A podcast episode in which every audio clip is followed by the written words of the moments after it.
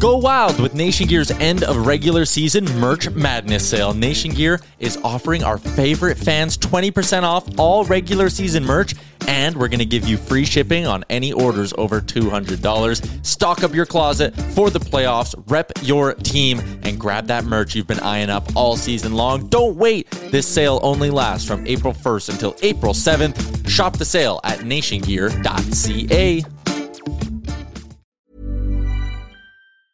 Mom deserves the best, and there's no better place to shop for Mother's Day than Whole Foods Market. They're your destination for unbeatable savings, from premium gifts to show-stopping flowers and irresistible desserts. Start by saving 33% with Prime on all body care and candles. Then get a 15-stem bunch of tulips for just $9.99 each with Prime. Round out Mom's menu with festive rosé, irresistible berry chantilly cake, and more special treats. Come celebrate Mother's Day at Whole Foods Market. Hiring for your small business? If you're not looking for professionals on LinkedIn, you're looking in the wrong place. That's like looking for your car keys in a fish tank.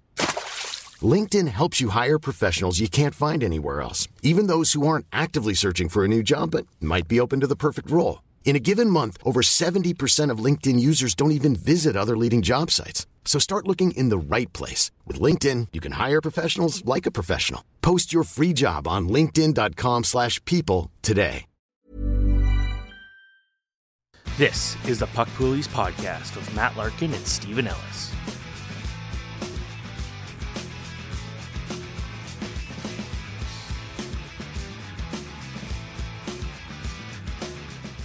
Hello, everybody. Welcome back to Puck Poolies. It's Matt Larkin here with my pal, Stephen Ellis. We're getting close to 40 episodes in our Puck Poolies career. Not quite there, but it's close.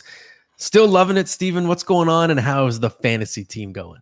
Well, I just got invited to join a cult. So my direct message is very strange way to start this episode. But wow, the fantasy hockey went terrible this past week. My 6-team league, I got beat by the guy who now is first place, David.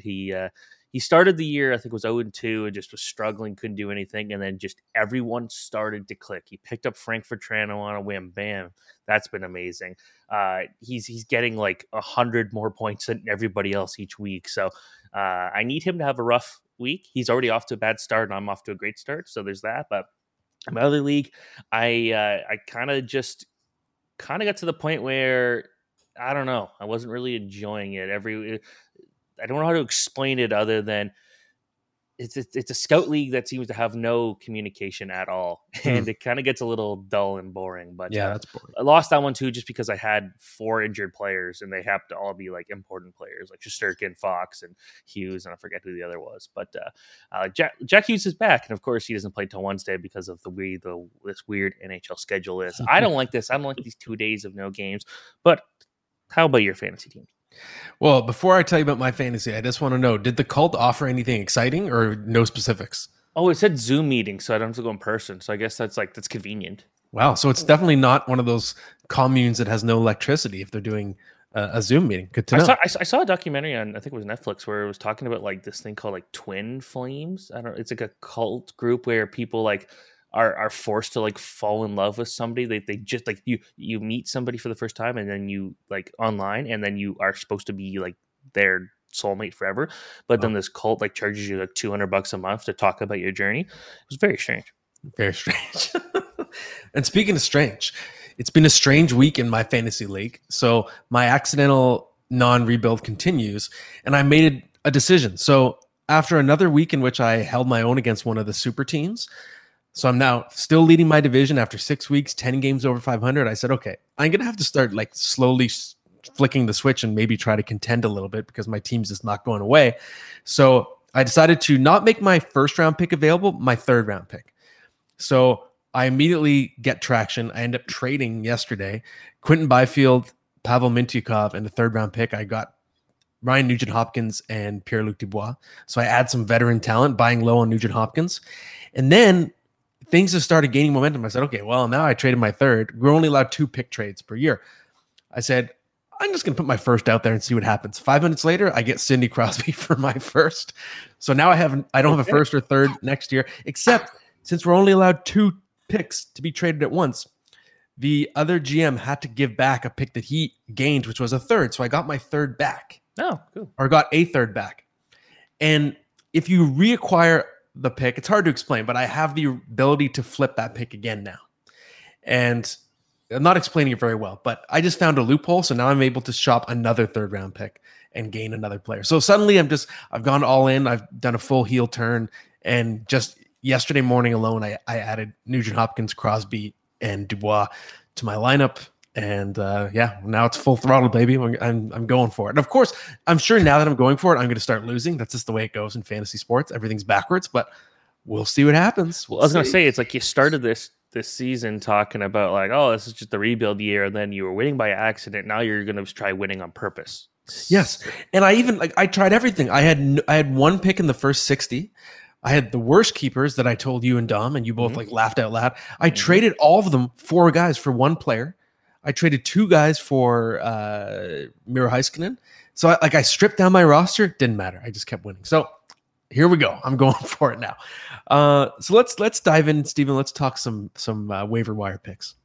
First off, I've also been trying to acquire Connor McDavid in my pool by offering some stupid trades that are unrealistic. But the point is, I'm offering guys that are getting like JT Miller for Connor McDavid right now would be stupid on my part. But I'm thinking long term there, keeper, because we don't have a keeper rule finalized yet. But the goal, what we're looking at is either 1 or 2 players just for the first time to keep. Well, I've got Connor Bedard, so if I can also get Connor McDavid, that'd be great. That would just mean I'd have to give up Jack Hughes. So, so we'll see what happens.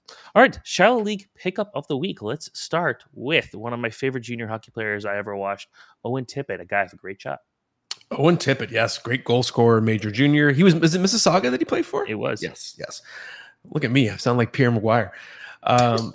Owen Tippett, available in 54% of leagues. And last season, he was quietly pretty valuable, had that stat profile similar to a Sam Bennett, Joel Eriksson-esque, where he does a little bit of everything with a good goal total. Had 27 goals, 232 shots, 125 hits. So very useful as a deep league or just depth addition to your team, and was available on the wire for a lot of people. This season, I think people were slow to wake up to him because he had that slow start, no goals, 3 points in his first 6 games. I think he got dropped in a lot of leagues, but last 5 games, 5 goals, 7 points. So he's really caught fire. His 82-game pace, 32 goals, 273 shots. So that's really useful. His hitting pace is down to 59, but I'm not worried about that. Every other season in his career, he has been more than a hit per game. So I think that's going to normalize. And his goal-scoring pace continues to rise, and he's just firing a lot of pucks on net, playing on the second line at the moment. So I like him for even shallow leagues right now. You and Pierre McGuire have the same amount of hair. So if I saw you guys together, I'd be confused who's who. The medium league pickup, J.J. Peterka out of Buffalo. Yes, J.J. Peterka, one of the next wave of Germany players taking over the NHL, 81% available. And I actually liked him going into the season as a breakout pick. I know it's a crowded depth chart in Buffalo with all those young forwards, but I figured Benson and Lavoie, long shot to stick with the team all year. We knew that Jack Quinn was hurt, so Peterka had a good chance to stick in the top 6. And very similarly to Dylan Cousins the previous season, who broke out after he had some time the season before that at the World Championship. We know J.J. Peterka had a really good World Championship last spring, which often can be a harbinger of a breakout. And right now, playing on the second line, obviously Tage Thompson is out. We're seeing Peterka on the top power play unit. He's got five goals, 7 assists, 12 points in his past 11 games, shooting at 17%. So that's a pretty high number, but it's not unsustainable if you're a good shooter. And the main thing is, J.J. Peterka, this is part of his profile even before the season. He gets to the high danger areas, which means you're shooting high percentage shots that are more likely to go in because you're around the net. His shots per 60, high danger chances per 60, scoring chances, everything, all those metrics, 5-on-5 are blowing up for him. So what I'm seeing in his profile is something that looks pretty sustainable, just because he is the type of player who can get to the, I guess, high percentage scoring areas would be the best term. So I like this breakout to continue. He had a great World Championship for Germany, which I want to point out because, you know, the big topic right now about the World Cup of hockey being, you know, 4 teams and being split into 2 parts of the world. And I feel like a team like Germany would be kind of disrespected not being involved in that, because just seeing the development, if we look at 2014, like Draisaitl wasn't around yet, and Stutzla and Peterka, guys like that, Sider, like this is a country right now that means business when it comes to hockey, and that's a good thing for the Buffalo Sabres. The deep league pickup, I thought it was pretty funny when I saw it. I was like, oh, Martin Pospisil, really? Okay, Calgary.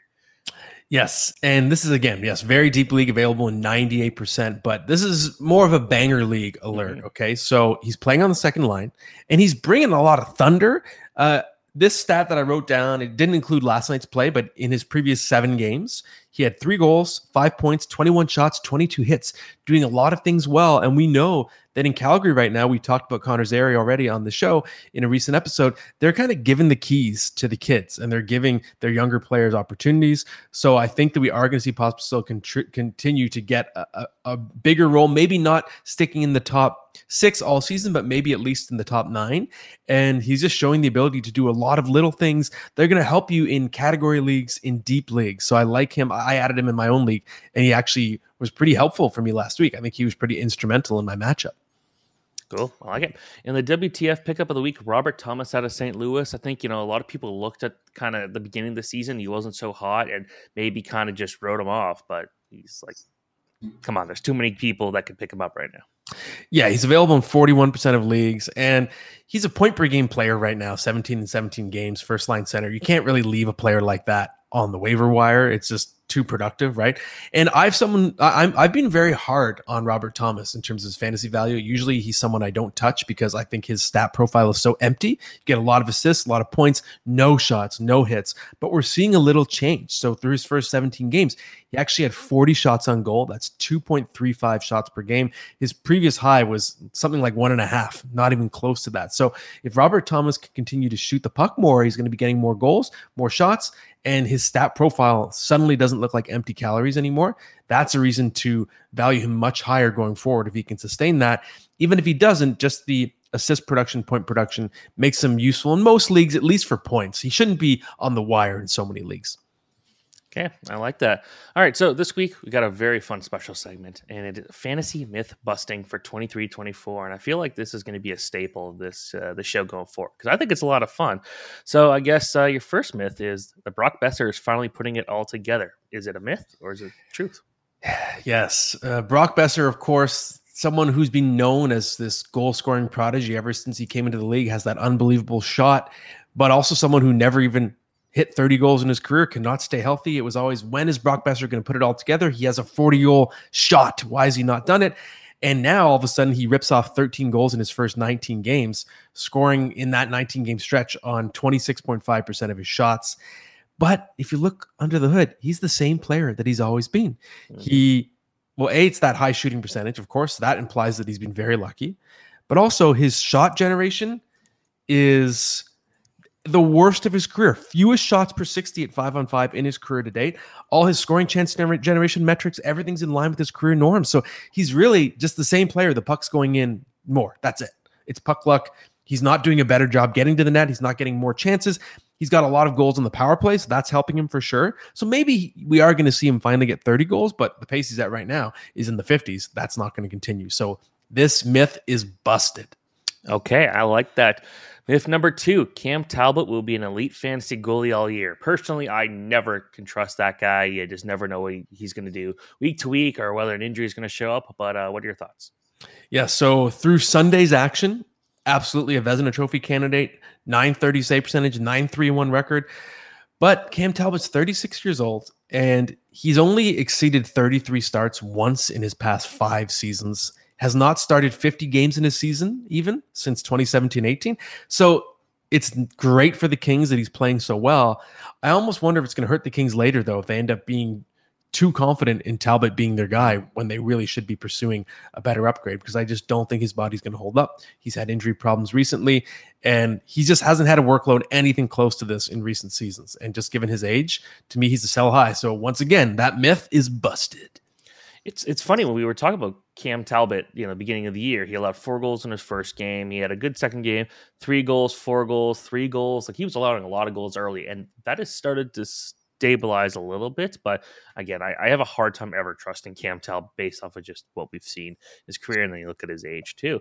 Myth 3, Michael Matheson is a sell high.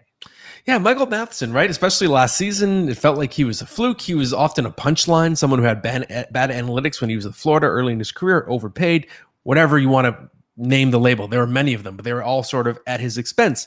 Now he's in his late 20s, and it's like, okay, why is he suddenly breaking out, having this giant role? But if you look, the role, the usage is not going anywhere. The Habs are pretty stripped down as a roster. He's still on the top power play. He's playing 24 minutes a night again. And dating back to last season, he's played 66 games with Montreal, 12 goals, 48 points, 175 shots, 66 hits, 120 blocks. That's really useful production across the board. He was on my team last year. He's on my team this year. I'm not putting him in any offers because I don't think people believe in him. I think that he's going to continue this. This myth, to me, is not a myth. It's confirmed. I think Michael Matheson, at least for now, eventually he's going to lose that role, sure, when Lane Hudson comes to town. But right now, the Habs don't really have many other options. They need him, so he's going to continue in this prominent role. It's kind of almost like where Marc-Andre Bergeron used to shine for the Montreal Canadiens. It was because they just didn't have anybody else that could play that role. Myth number 4, Quentin Byfield is becoming a fantasy star. I wrote about him last week, and we talked about him on the show last week too, about just how great of a year he's having, but is this for real? Yeah, so it's for real in real life. I think that Quentin Byfield is inching closer to stardom. He's been tremendous dating back to last season, playing with Anze Kopitar and Adrian Kempe on the Kings' top line. He's really racking up the points in his first 16 games, had 14, really good source of assists. But if you look at his general statistical profile, it's funny. I was just talking about Robert Thomas. I think that Quentin Byfield is becoming the new Robert Thomas. He's barely doing anything except for getting assists. So in those first 16 games, had 3 goals, only 26 shots, 7 hits for the big man, 7 hits in 16 games. It's just total empty calories there. Robert Thomas 2.0. So in fantasy, I actually think Quentin Byfield is a sell high, which is why I did sell him high yesterday. Oh, that's my villain laugh. And just in case the guy that I traded him to is listening, but it's the truth. I think that Quentin Byfield is becoming a really great real-life player for the Kings, but it's not necessarily translating into total fantasy value yet, unless you're in a league that's just pure points. So it's funny when looking back at Byfield, and he was just this absolute scoring star with the York Semco Express. I think it was year to year, 47 goals and 48 goals. Everyone looked at him getting a ton of great shots on net, and now it's more of a playmaker. And I think part of that is just looking at the rosters that Byfield played with at the time. Yeah, he had to do a lot of work because there was not a lot of NHL talent or future NHL talent, except for one year when he played with Alex Newhook. But when it comes to Quentin Byfield, it's been fun watching him play, but I like your villain laugh. That was good. Myth number 5, Darnell Nurse is a bust. Someone in my pool just picked him up yesterday. Should he be happy about that pickup? He should. So yes, of course, it's been an ugly start for the Edmonton Oilers in general. I noticed that NHL.com's fantasy rankings, their top 200, doesn't even have Nurse ranked at all at this point. And the thing that people need to understand is if you're viewing Nurse through the lens of points-only league, fair. He's not valuable right now. He's not a power play guy, but that's always who Nurse has been. He's never been a power play guy. His value has always come in banger formats, and even in this quote-unquote down year, he's on pace for 15 goals, 205 shots, 205 hits, 179 blocks. He's the exact same player he's always been. What is the problem? To me, the myth is busted. He's still very useful in banger formats. He's a great buy low, which is why I did buy low on him a few weeks ago. You're an evil man, aren't you? Yes, I traded him. I traded for him, I should say. Sorry. Yes, I bought low. Okay. That's it for all the myths and the ones you busted and confirmed, I guess. So what's the tip of the week? Okay, so this is a weird one because it's a strange stance to say, hey, Twitter is so hot right now. It's where you need to be. It's the opposite of that at the moment. X, whatever you want to call it. It's terrible. Elon Musk is destroying that thing. It's going down, slowly sinking like the Titanic. That said, the weird algorithm that just seems to keep feeding you more and more personal information that's tailored to you is actually your friend in fantasy sports. I've noticed this, especially in fantasy football. It applies to hockey as well. If you start just searching for updates, fantasy hockey advice, whatever on Twitter, that algorithm is going to start feeding it to you more and more. And I find, especially in football, I don't search as much hockey because I am the source of the information in hockey. But in football, I'm just getting fed. Oh, this player is coming back from an injury. Pick up this player. All these advanced stats from fantasy experts. It starts just giving it to you. You don't even have to search anymore. And that algorithm can work in your favor for fantasy hockey as well. If you start doing those searches, you're going to find more and more of those tweets just kind of arriving at your doorstep. And I do find that even compared to articles you read, Twitter is more instantaneous. It's faster for getting updates on call-ups, injuries, all that kind of stuff, players that are activated, line combinations. So it does give you what can be an edge of 5 to 10 minutes over your competition, and you can beat them to the waiver wire to make very important pickups. So Twitter, it sucks. It's the worst it's ever been. I mean, it was always a cesspool, but it's even worse now. That said, you can use it to your advantage. The weird invasive algorithm can be your friend in fantasy. Not to go off on a tangent completely, but there's a reason that no one has really adopted Threads. When was the last time you logged on to Threads? Oh, Threads, yeah. And I call that every time there's, oh, this is it. This is where you find me. So long, everyone. If this is the last time, no, shut up. It never happens. So. And then Blue Sky, I stopped giving out like referral codes because I can't recommend it anymore. I'm like, this website is so bare, nothing happens. There's nobody on here. And when you log into either of those two, it's mostly posts about people saying they're so happy they're there, not on Twitter anymore. And then you look at their post history and it's like, oh, they haven't posted in 2 weeks. And you go on their Twitter and they're posting every 5 minutes. Like, oh, that's funny how that happens. Unfortunately, Twitter's, whether you like it or not, Twitter X is still the place to be. Yeah, I'll believe it when I see it. When it's actually gone, I'll say, okay, it happened. I won't believe it until then. So, Stephen, next up, we have a fun guest, a first-time guest, a fantasy expert, one of the best, Chris Meany. Okay, next up, we're very pleased to bring in a first-time guest, someone we've been a fan of for a long time. It's Chris Meany, FTN fantasy analyst and host. Chris, how are you doing, my friend? Great to have you on Puck Poolies for the first time. Yeah, you guys are fantastic. I appreciate the invite. Matt and Steven, looking forward to chatting some hockey here. We got a good sample size. We're heading into Thanksgiving. It's usually when we see the pretenders and the contenders. So happy to chat some hockey with you guys. Thanks for having me. Absolutely. And speaking of Thanksgiving, of course, it's a busy week, not necessarily in fantasy hockey because there's 2 days off. Fantasy football, of course, it's a crucial day on Thursday. And Chris, I know you dabble in more than one fantasy sport, at least from what I can see on your tweets. So can you just sort of fill us in? I know you have your hand in a lot of different things in fantasy. You're a heavy hitter in the fantasy world. So how did you kind of get to a point where that is your full-time career?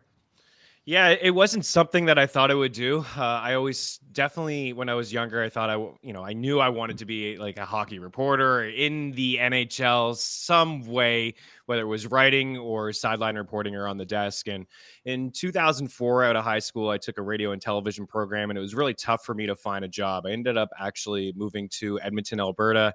I worked in the oil patch for a little bit. And then there was a radio station that launched in my hometown in the East Coast in Nova Scotia. And I decided to just kind of take advantage of some of my connections that I had there. There were a couple people that were working at that station that I went to college with.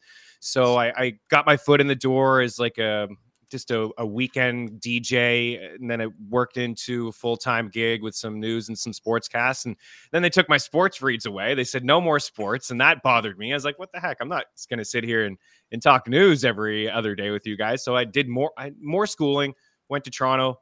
I showed it to College of Sports Media, a great program. I was in year two. And Anthony Ciccione, who's the vice president of Anthem Sports Entertainment, they own the Fight Network. They just happened to be launching the first ever 24/7 fantasy sports and betting channel called FNTSY. And I kind of just walked right into that. Roughly in year two, I just decided to make my own fantasy website with a few friends. And so I had a little bit of experience just writing about fantasy sports, mostly football. We're all hockey fans here, but football is king, let's be honest. Mm-hmm. So I really had to lead with football and just kind of worked out, right? I started working at FNTSY in year two as an intern, got the job in the summer, did that for about 5 or 6 years.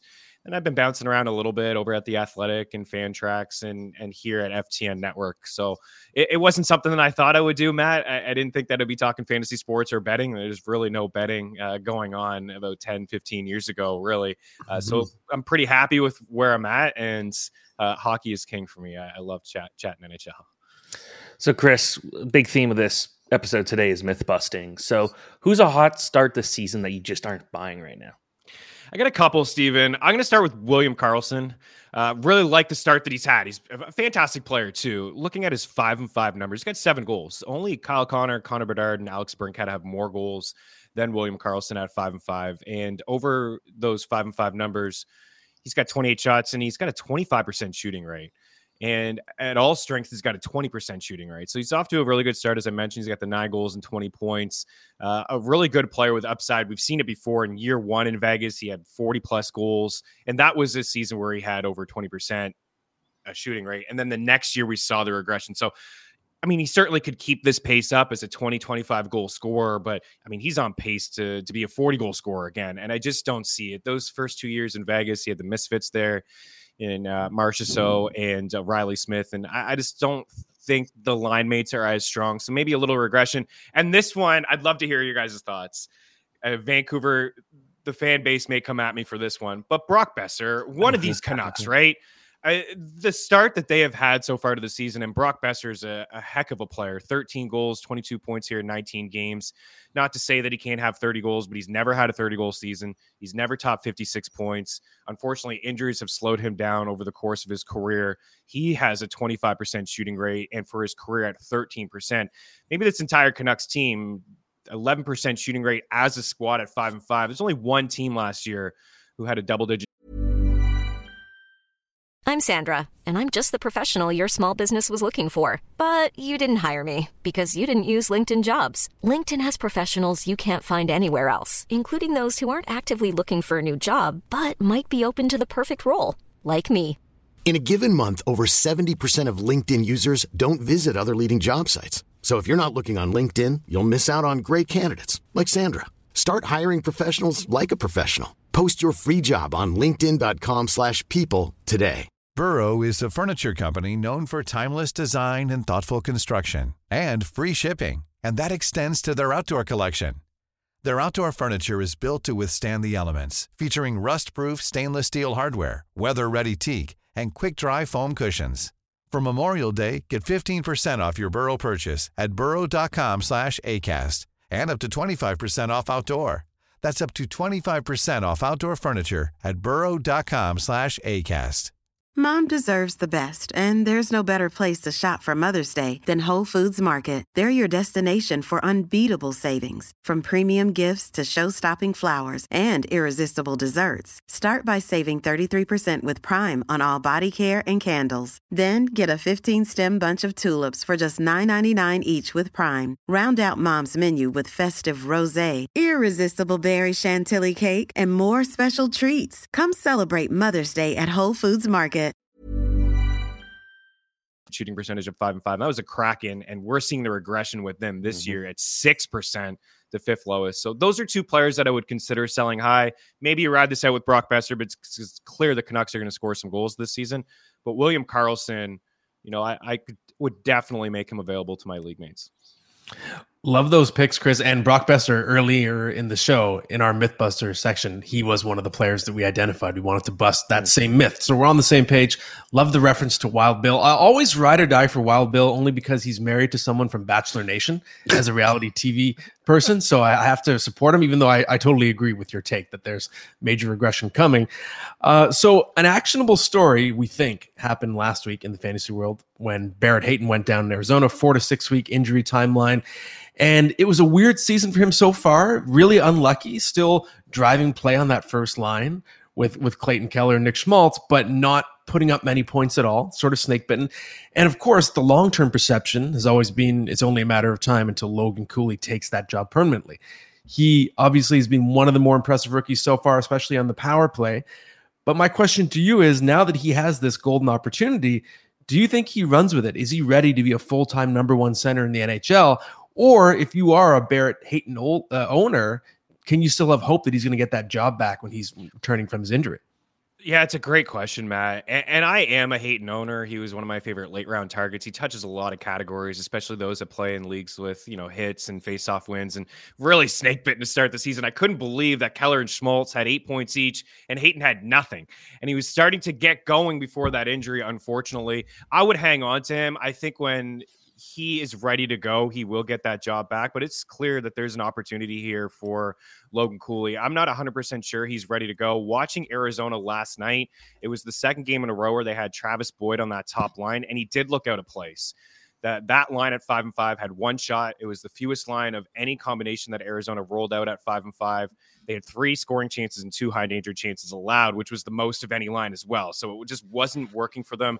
And then they put Alex Kerfoot in the middle. They only played 2 minutes together at 5-5. They created 2 shots, but they also allowed a goal in those 2 minutes of 5-5 time too. So clearly not working for them.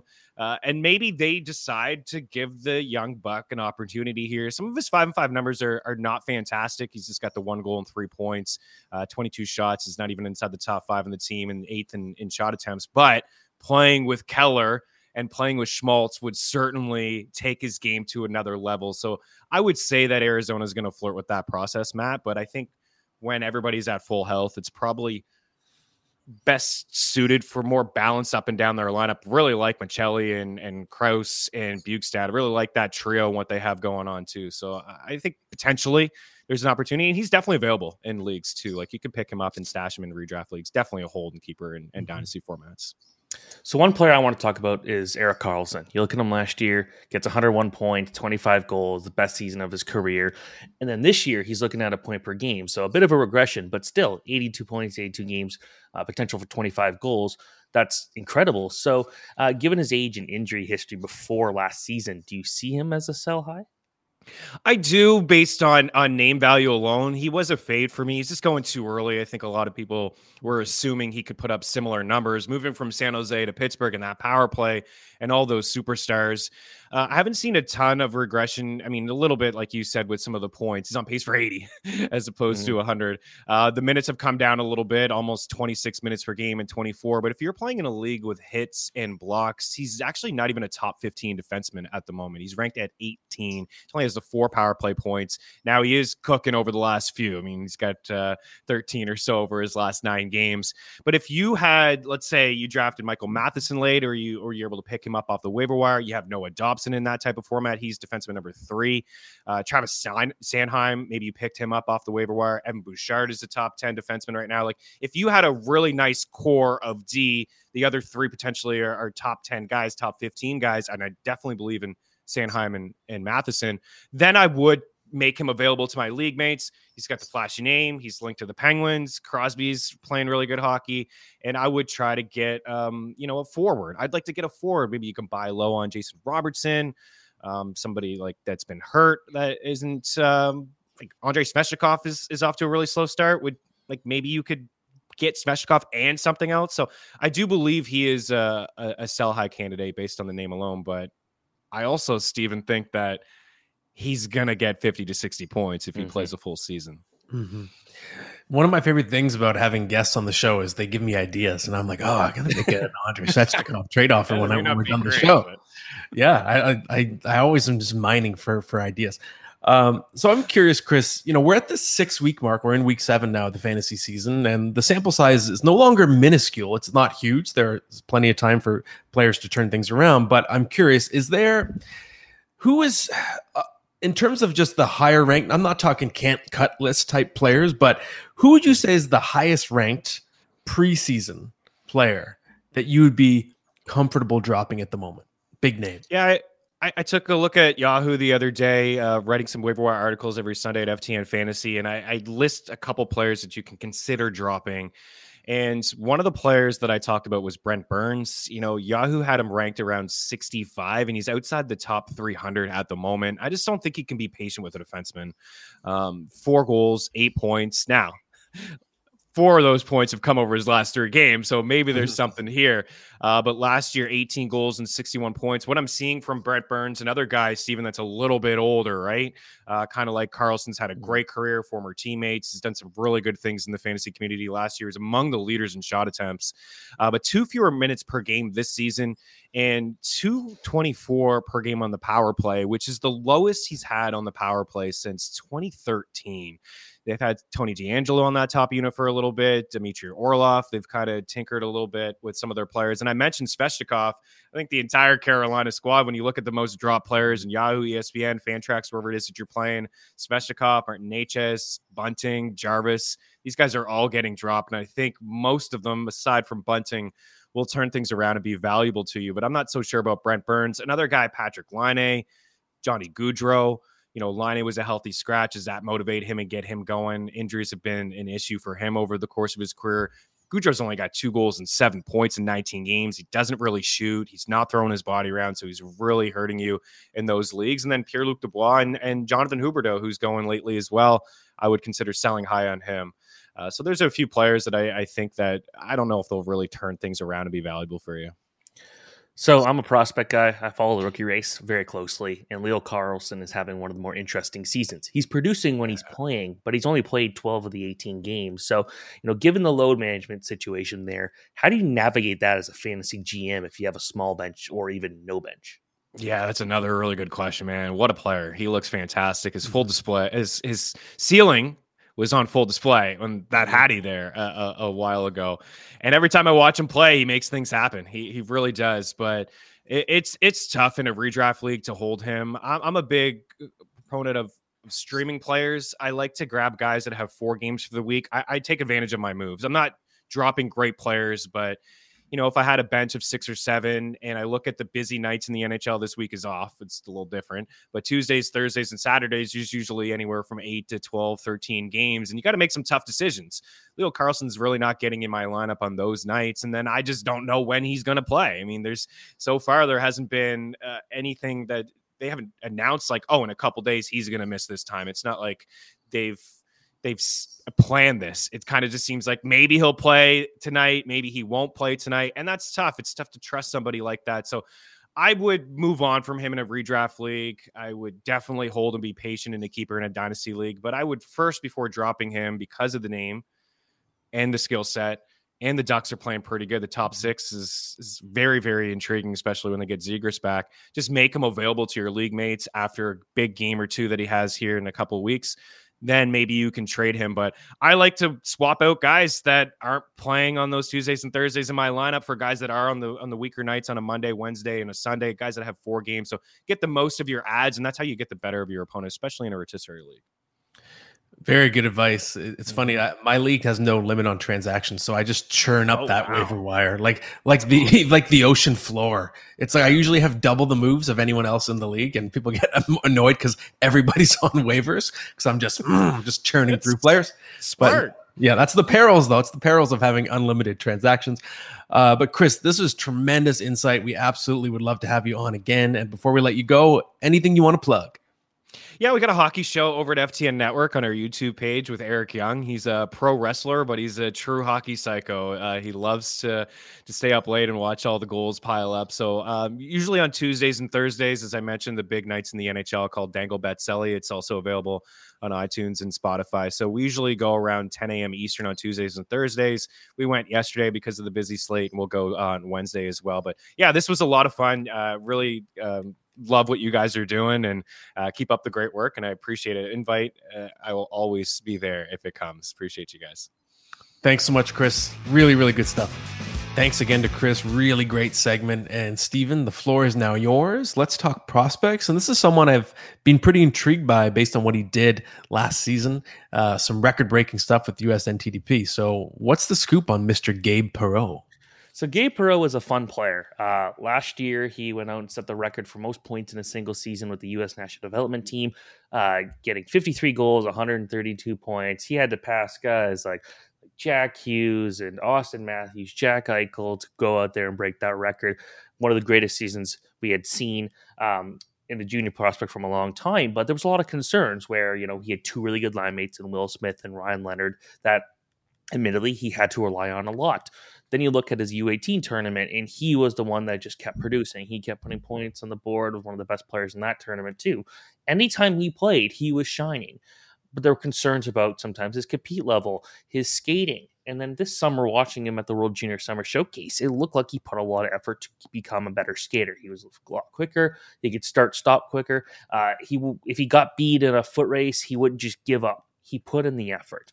But then going to Boston College this year, it's like, okay, well, he's going to play with, shocking, Will Smith and Ryan Leonard again. And on the power play, add Cutter Gauthier. Oh my, this line is going to be absolutely stupid good. And it has been stupid good. But when you look at Gabe Perreault's points, last year he was the goal scorer. This year he's only got 2 goals, but he's got 17 points. He's been the playmaker.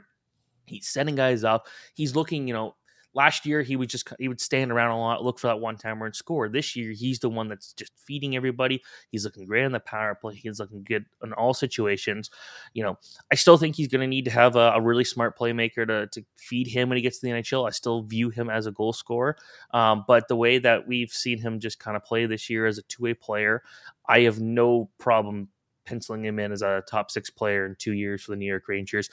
Just a guy who's got so much talent, knows what he's doing with the puck. He's getting better away from the puck, and that's going to become a lot more valuable. Yeah, I think he's a really good pick for the segment this week, because if you look at what's happening long-term with the Rangers, Alexis Lafreniere is breaking out by Capo Caco. We're going to talk about him later in the show.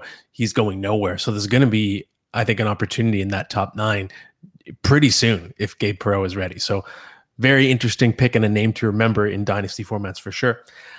Stephen, let's talk best bets now, the best bet of the week. And here I am. I made fun of myself for doing a parlay, being an idiot, and I'm doing it again. Because, okay, we have the weird schedule this week. We have the 2 games, the 2 days with a completely dark schedule. So let's have some fun. People get to do it in football on Thursday. You have your bets or your fantasy teams. You're excited to see what happens on Thanksgiving Thursday. Well, the NHL has its Thanksgiving Friday slate. So how about a parlay of 3 games for Friday, okay? So we're going to start with the Chicago Blackhawks over the Toronto Maple Leafs, because to me, that's a classic trap game for the Leafs. What we've seen with this Leafs identity, they get hot and then they sit back. They do this all the time. They do it even within the context of a single game. They get a big lead, they blow the lead. They're riding high coming back from Sweden. That's a big time change. They have to go through a time change again. They get acclimated. Then they got to go to the central time zone, which can be sneaky tough for your circadian rhythm. It's only an hour. It can really throw your body off. It's basically doing daylight savings, right? So it's a 2 p.m. start in Chicago. I think we're going to see a sluggish Leaf team get overwhelmed by Connor Bedard. So I like Chicago for that one. I like the New Jersey Devils to take down the Columbus Blue Jackets. Columbus is just an absolute clown show at the moment. I just don't know what the bottom is. Meanwhile, the Devils are getting some momentum. You got Jack Hughes back. You have Nico Hischier on his way back as well. So I think the Devils are going to get hot, and I think they're a buzzsaw for the Columbus Blue Jackets. The last one, the Edmonton Oilers on the road over the Washington Capitals. The Oilers, obviously, they had a bit of momentum after the coaching change. Now they are starting to skid a little bit again, but I think they're going to have a lot of urgency taking on a slow Washington team. I think they can overwhelm the Capitals with their speed. So to summarize that again, the parlay, Chicago Blackhawks over Toronto Maple Leafs, New Jersey Devils over Columbus Blue Jackets, and the Edmonton Oilers over the Washington Capitals. Gobble, gobble, Thanksgiving parlay. Are you trying to suggest that the Edmonton Oilers had deeper issues than just needing a coaching change? Oh my goodness, who knew? Gee, what a shock. All right. Are you ready to do some questions? I'm ready, yes. All right. So remember, the best way, typically, tweet us. You can see our names on Twitter. It's the easiest way to get a quicker reaction from us if you really need to know something, but YouTube works too. This one comes from Logan, who's been great with some questions this year. With the chatter of Lafreniere's progression in last week's episode, what can we make about Capo Caco's regression? 1 goal, 2 points in 14 games as of November 14th. Should there be concern over this? Now, this is November 21st. Out of curiosity, do you know how many points he's got? I think he still has 2 points, if I'm not mistaken. I think, you know, I'm going to confirm this because I'm pretty sure that is correct. But it has been a rough go for him. And the answer is 3 points now. Okay, 3 points. But yes, I am extremely concerned about Capo Caco. And it's weird because, again, I've mentioned it before, but I did a lot of work on Caco when he was in his draft year, talking to his coaches, getting to know him through a translator, doing a big story on him, and they loved him in Finland. They were so convinced. His coach was so convinced that he was going to be a dominant NHL player because he did so many different things well. But it's weird. It seems like he and Lafreniere are always in competition, even though Lafreniere is a natural left winger. The Rangers, of course, have been experimenting now with him on the right side because partially Kako is not giving them enough. So now he is Kako's competition. He's overtaken him for that top line or top 6, I should say, left or right wing job. And that's pushed Capo Caco down to the third line.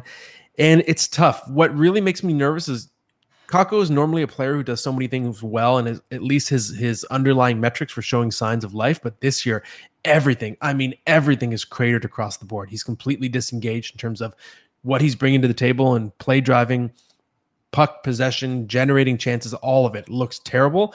So I feel like it's time to drop him even in deep leagues. And to me, he feels like a player who badly needs a change of scenery. I wouldn't be surprised at this point if he gets traded. Okay. Yeah, I agree. That experiment should be over at this point. It's not working. It's too bad. You know, look at the Rangers. Should be serious Stanley Cup contenders with the youth movement they had going on. And Vitaly Krattsov was another one. It has not worked. This one comes from, I don't know how to pronounce this, J3BM2YX, a very catchy name. I hope that's your birth name. Joseph Woll or Jacob Markstrom in points leagues. Now, if you look at the surface level stats, Woll does have 2 more wins, if I'm correct, but their save percentage, a couple other things are really close. Mm-hmm. You got one guy on a much better team, but another guy that's more likely to get more starts. So what are your thoughts? Yeah, that's the dilemma. This question, the name sounds like a droid from Star Wars. I think it depends on your situation. If you need more immediate help in points leagues, I think you go Jacob Markstrom. He's just getting a much bigger piece of his team's pie in terms of the number of starts. It's not even close. And Markstrom, you know, I don't think he's been as bad as last year. He's showing some signs of life. The problem is overall the rate stats are still looking a little spotty. Maybe you're even hoping that Markstrom gets traded if a team is able to take on his salary and he gets a new situation. Like if you saw him in a Devil's jersey or something like that, it could revitalize him. But either way, just on volume, I like him more in the short term.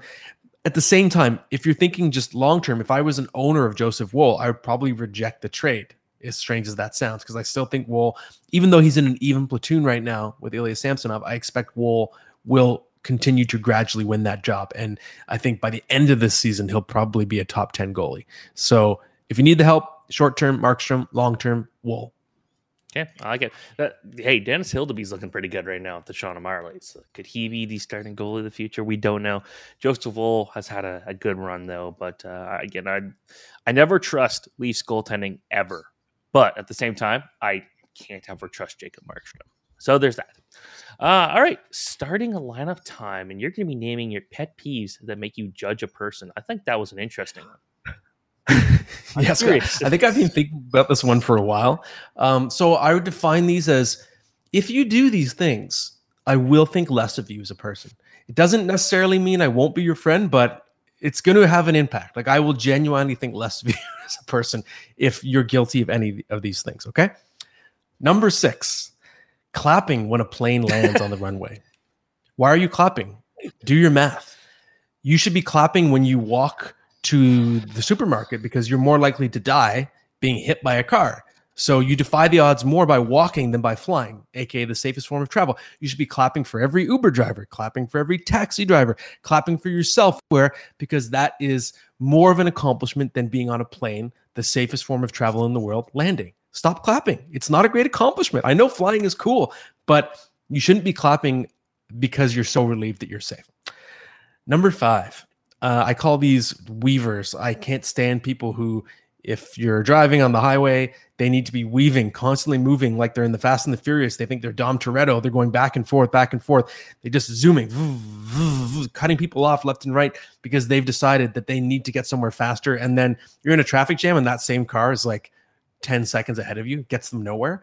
All they do is almost cause accidents. So if you're one of those people who weaves, I don't want to be in a car with you.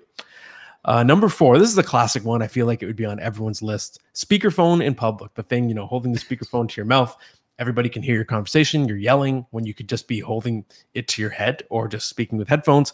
It's a weird exhibitionist behavior, very obnoxious.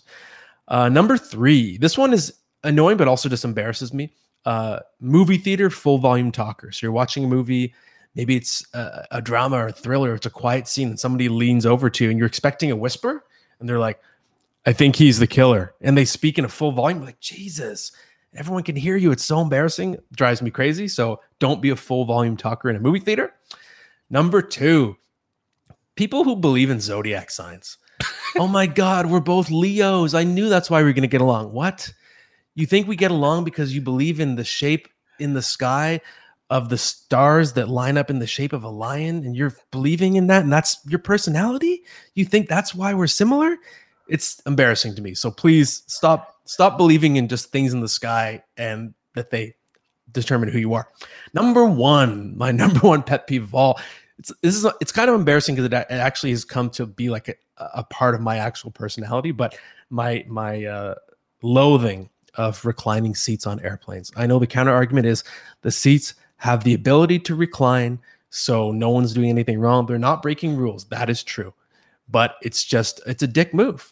When someone reclines to the point where you can't even reach your own bag under your seat, you can't move, your food and your tray table is being pushed up against you, it's just rude, inconsiderate behavior. I had someone almost break my laptop once because he reclined so hard and so fast. He like caught my laptop and just smushed it and it like almost cracked. And I had to say, whoa, whoa, whoa, whoa. So yes, I can't stand seat recliners. And if you recline, that's fine, but just if I can't get to my bag and I can barely fit, I'm going to be rough. I'm going to bump my head against the back of the seat, my elbows, as I reach down to get something. I'm going to make it a little bit uncomfortable for you because you're making it very uncomfortable for me. Wow. I can't say I disagree with any of these. And this is my new favorite one. I'll add one other one for myself. And that is people who care about the color of your text messages, AKA the iPhone versus Android green bubble, blue bubble thing. It's freaking ridiculous. First off, if you have an Android, you can change the colors to anything you want, so it all looks the same. Oh, okay. Good thing that again, I like technology. Apple's getting RCS text messaging, which means this color bubble thing is going to go away eventually. So. Ooh. Okay, that's good to know. Yeah, that means that iPhones are moving to this texting technology that wasn't designed for flip phones. So it's really cool. So it's about time. But anyways, that's my idea. I just rely on the color to tell me if someone, you know, if you're on Wi-Fi or if you're on data, and if someone's message turns green that has an iPhone, you know that they're suddenly not going to be reachable for a while, or you know, that kind of thing. Have you ever noticed that when a video comes through from an Android phone, it looks terrible? Have you ever seen that? It's because iPhones use SMS technology that, again, was designed in the flip phone era, so it can't handle high-quality videos from Androids. So Android people can text each other high-quality video. iPhone people can text each other high-quality video, but phone-to-phone couldn't because of this stupid decision by Apple to make it so iMessage was the super important thing. So I had to mention that rant because it bothered me. Okay, fair enough. I'm more of an iPhone person than Android, but I can understand the argument. It's a fair argument, okay? Pixel Pro here. Yes. So that is it for this week's episode. I need a break now after my ranting over my pet peeves. Hope you enjoyed it, everybody. We'll be back next week, and we'll see what's going on with our teams as we get through the big Thanksgiving weekend.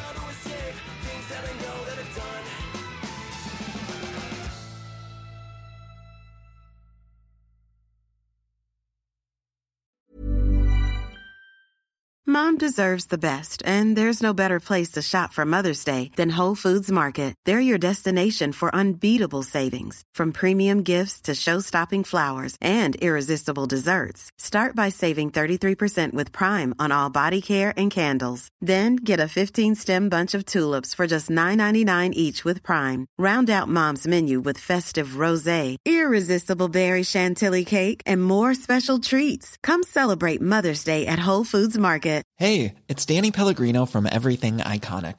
Ready to upgrade your style game without blowing your budget? Check out Quince. They've got all the good stuff, shirts and polos, activewear, and fine leather goods, all at 50 to 80% less than other high-end brands.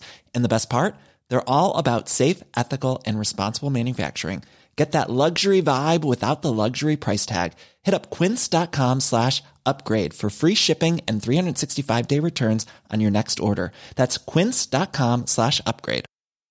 Mom deserves the best, and there's no better place to shop for Mother's Day than Whole Foods Market. They're your destination for unbeatable savings. From premium gifts to show-stopping flowers and irresistible desserts, start by saving 33% with Prime on all body care and candles. Then get a 15-stem bunch of tulips for just $9.99 each with Prime. Round out Mom's menu with festive rosé, irresistible berry chantilly cake, and more special treats. Come celebrate Mother's Day at Whole Foods Market.